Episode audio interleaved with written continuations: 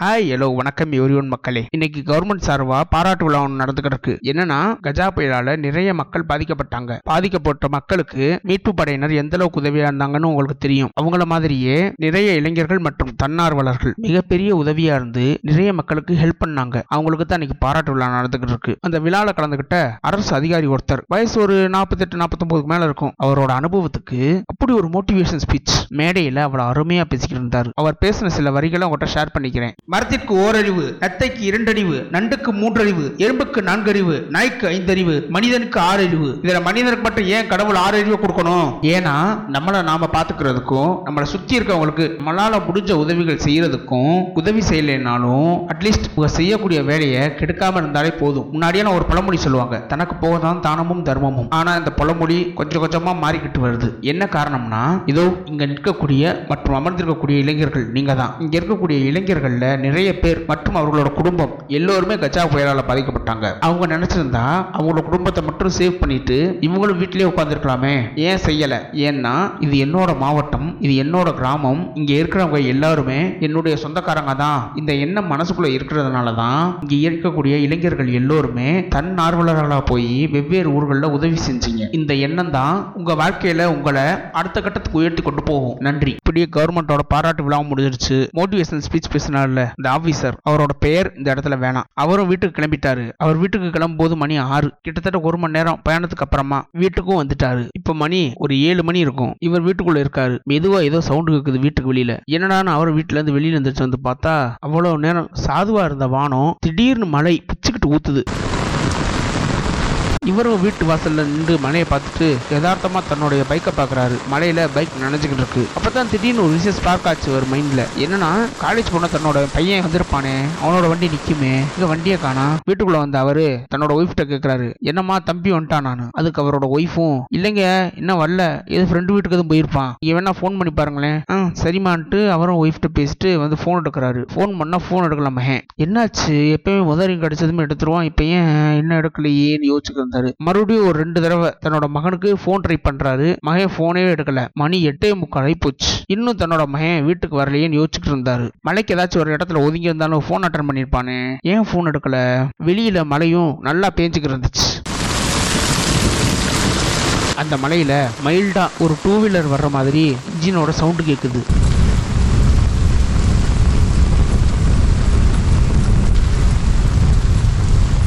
இவரும் வீட்டுக்குள்ள இருந்து வெளியில வந்து வாசப்படியில் நின்று யாருன்னு பாக்குறாரு. தன்னோட மகன் ஹரி தான் வந்து வாசல்ல வண்டியை நிறுத்துறான். இவ்வளவு நேரம் மகனை காணான்ற பதட்டத்துல இருந்தவர் இப்ப மகனை பார்க்க வேண்டியதான் கொஞ்சம் நிம்மதியாகிறாரு. ஹரியும் நல்ல தொப்பு தொப்புன்னு நினைச்சுக்கிட்டு மலையோடய வீட்டுக்குள்ள வர்றான். ஹரி வீட்டுக்குள்ள வந்ததுமே ஏன்டா அப்படி நினைஞ்சு வந்திருக்க? எங்கேயாச்சும் நின்றுட்டு வரலாமேன்னு கேட்கிறாரு அவரு. அதுக்கு ஹரி இல்லப்பா ஃப்ரெண்டோட வீட்டுல தான் இருந்தோம். மழையும் நிக்கிற மாதிரி தெரியல.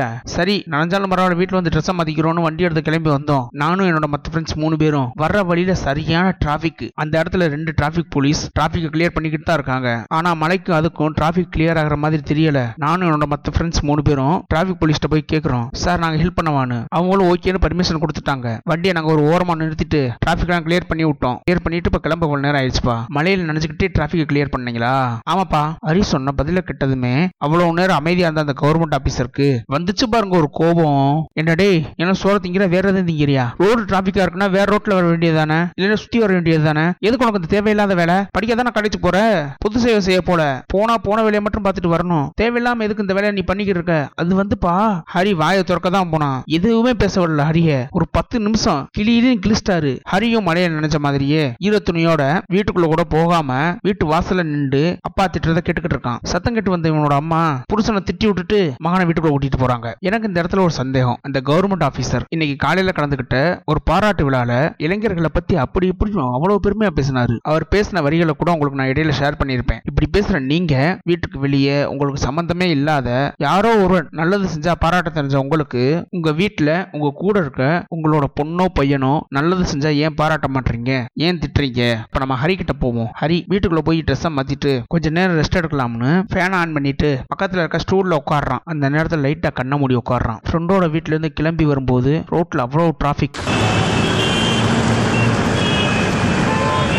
ரோட்ல நிறைய கார்கள் நின்னாலும் அதை விட அதிகமா டூ வீலர் தான் நிறைய நின்றுச்சு அதுல பல டூ வீலர்ஸ்ல இருந்தவங்க நிறைய பேர் வேலையை முடிச்சுட்டு வீட்டுக்கு போறவங்க. இன்னும் சில டூ வீலர்ஸ்ல இருந்தவங்க husband and wife and lovers அவங்களுக்கு என்ஜாய்மெண்ட் தான். ஜாலியா கலகலப்பா. தன்னோட லவர் கூடயும் தன்னோட ஹஸ்பண்ட் கூடயும் பேசிக்கிட்டு இருந்தாங்க. மலையை ரசிச்சுக்கிட்டே. இன்னும் சில டூ வீலர்ல இருந்தவங்க. ஹஸ்பண்ட் அண்ட் ஒய்ஃப் தன்னோட பிள்ளைகள். பிள்ளைகள்னு பாத்தீங்கன்னா அவங்களோட வயசுனா ஒரு ரெண்டு டு அஞ்சு வயசுக்குள்ள தான் இருக்கும். ஹஸ்பண்டுக்கு ஒய்ஃபுக்கு நடுவுல உட்கார வச்சிருந்தாங்க பிள்ளைகளை. சிலர் மடியிலேயே உட்கார வச்சிருந்தாங்க. மழை நல்லா கொட்டிக்கிட்டு இருக்கு. அந்த நேரத்திலையும் தான் நனைஞ்சாலும் பரவாயில்லைன்னு உங்களோட ஷால் அண்ட் சாரி எல்லாத்தையுமே எடுத்து தன்னோட பிள்ளைகள் மேல மூடி விட்டுருந்தாங்க. அங்க இருந்த டிராபிக்ல ஒரு குழந்தையோட அம்மா பண்ணதே எனக்கு ரொம்ப ஆச்சரியமா இருந்துச்சு. அந்த பொண்ணு சாரி கட்டியிருந்தாங்க. தன்னோட பிள்ளையை ஒரு கையில பிடிச்சிக்கிட்டாங்க. அந்த பிள்ளை மேல சாரியை வச்சு மூடி இருந்தாங்க அது மட்டும் இல்ல அவங்க உட்காந்துருக்க பைக்ல அவங்களோட பேலன்ஸுக்கு பிடிக்கிற கைபுடி இருக்கும்ல அந்த கைப்பிடியும் விட்டுட்டு தன்னோட இன்னொரு கையில தன்னோட ஹேண்ட்பேக் அதை தன்னோட பிள்ளையோட தலைக்கு மேல வச்சு மழை விழுகாத அளவுக்கு கவர் பண்ணியிருந்தாங்க. இதெல்லாம் பார்க்க வட்டியும் தான் ஹரிக்கு. நம்ம நினைஞ்சாலும் பரவாயில்ல. நம்ம வீட்டுக்கு போக லேட் ஆனாலும் பரவாயில்ல. ஃபர்ஸ்ட் இவங்க எல்லாத்தையுமே கிளியர் பண்ணி அனுப்பணும்னு